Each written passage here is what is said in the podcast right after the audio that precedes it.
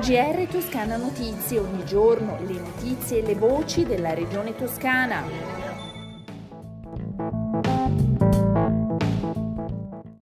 Ascoltatrici e ascoltatori, bentornati all'ascolto del GR di Toscana Notizie.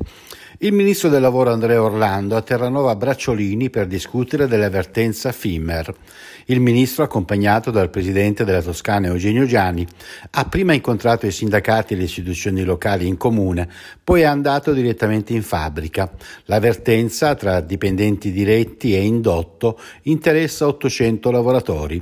Orlando ha garantito che il governo sta già lavorando, come dimostra il tavolo tecnico che è stato fissato per giovedì ma ascoltiamo il presidente della Toscana Eugenio Giani dobbiamo essere molto vigili, molto vicini. Ecco che questo patto d'unità d'azione fra Ministero del Lavoro, eh, Regione Toscana, comuni, organizzazioni sindacali è proprio perché eh, questa realtà non vada in mano di chi poi non sa gestirla come eh, inevitabilmente talvolta si è presentato e come elementi di crisi qui eh, prospettano. Occorreva che i soggetti di questo patto si incontrassero, sintonizzassero i loro ragionamenti fin dal prossimo incontro al Mise del 10 di febbraio e questo è avvenuto. Pisa e la Toscana si stringono la mano. Eugenio Giani e il sindaco della città della Torre, Michele Conti, si sono incontrati alla presenza di una delegazione delle associazioni industriali della città e hanno condiviso un programma. Incontreranno insieme il ministro delle infrastrutture e mobilità Enrico Giovannini per una serie di interventi di potenziamento dei servizi e collegamento della tratta tra Pisa, Firenze e la costa. Ho trovato l'incontro molto proficuo e concreto, commenta Gianni. Dobbiamo costruire insieme un patto tra Regione e Comune di Pisa nell'interesse dei cittadini, con l'impegno a percorrere tutti i passi necessari per collegare sempre meglio la città alla costa e a Firenze. Sul tavolo la prospettiva di una modernizzazione dell'infrastruttura digitale per consentire maggiori frequenze e velocità commerciale del treno attuale Pisa-Firenze e la fattibilità della costruzione in alcuni tratti di un nuovo binario per potenziare la linea ferroviaria. In evidenza anche il collegamento più rapido e veloce sulla tratta Lucca Pisa-Livorno e anche la prima linea del tram da prevedere tra la stazione centrale di Pisa e il nuovo ospedale di Cisanello, tra i temi dell'impegno condiviso gli aspetti del trasporto tra Pisa e la costa tirrenica, con le problematiche riferite alla ferrovia tirrenica e della direttrice verso Roma. Il territorio pistoiese torna ad essere a tutti gli effetti un'area indenne da uno degli insetti più dannosi per le piante, il tarlo asiatico.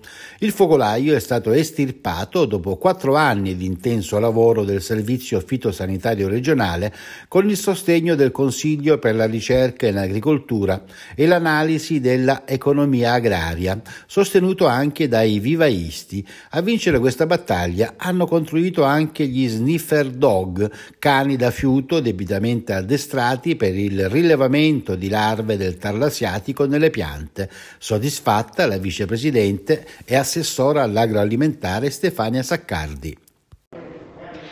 Abbiamo con la certificazione Commissione europea eradicato completamente il tarlo asiatico dalla nostra regione e questo è stato un grande risultato per il nostro vivaismo e per, nostra, per il nostro territorio perché eh, sono già stati eh, pagati circa un milione di euro di danni anticipati alla Regione Toscana eh, a seguito dell'eliminazione di 15.000 piante, della sostituzione di tante piante ai giardini privati ed è stata una bella operazione grazie alla collaborazione di tanti soggetti, i vivaisti, i privati, eh, il CREA e anche con tecniche innovative come le trappole e gli sniffer dog. Parliamo ora di coronavirus, sono 2.783 i nuovi casi nelle ultime 24 ore in Toscana. L'età media è di 36 anni, 40 i decessi. I ricoverati complessivamente sono 1.387, di cui 100 in terapia intensiva. E arrivano altri 530.000 euro per sostenere la formazione di persone in cerca di occupazione che scattano non appena le aziende manifestano ai centri per l'impiego la necessità di assumere personale formato su specifiche competenze. Negli ultimi 12 mesi su questa misura la Regione ha impegnato oltre 1 milione e 900 mila euro per un totale di 349 voucher, 232 per le donne, 117 per gli uomini. La formazione dei docenti dei poli tecnico-professionali è efficace, lo dice un report di Indire consultabile online. Il monitoraggio è stato finanziato dalla Regione Toscana. Per l'assessore alla pubblica istruzione Alessandra Nardini sono segnali interessanti e incoraggianti.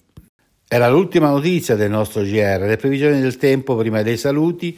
Nelle prossime 24 ore il cielo in Toscana sarà sereno o poco nuvoloso, venti deboli, i mari saranno poco mossi, le temperature in calo, in particolare le minime congelate nei fondovalle dell'interno. Con le previsioni del tempo si conclude il nostro giornale radio. Un saluto dalla redazione di Toscana Notizie, un a risentirci da Osvaldo Sabato. GR Toscana Notizie, ogni giorno le notizie e le voci della regione toscana.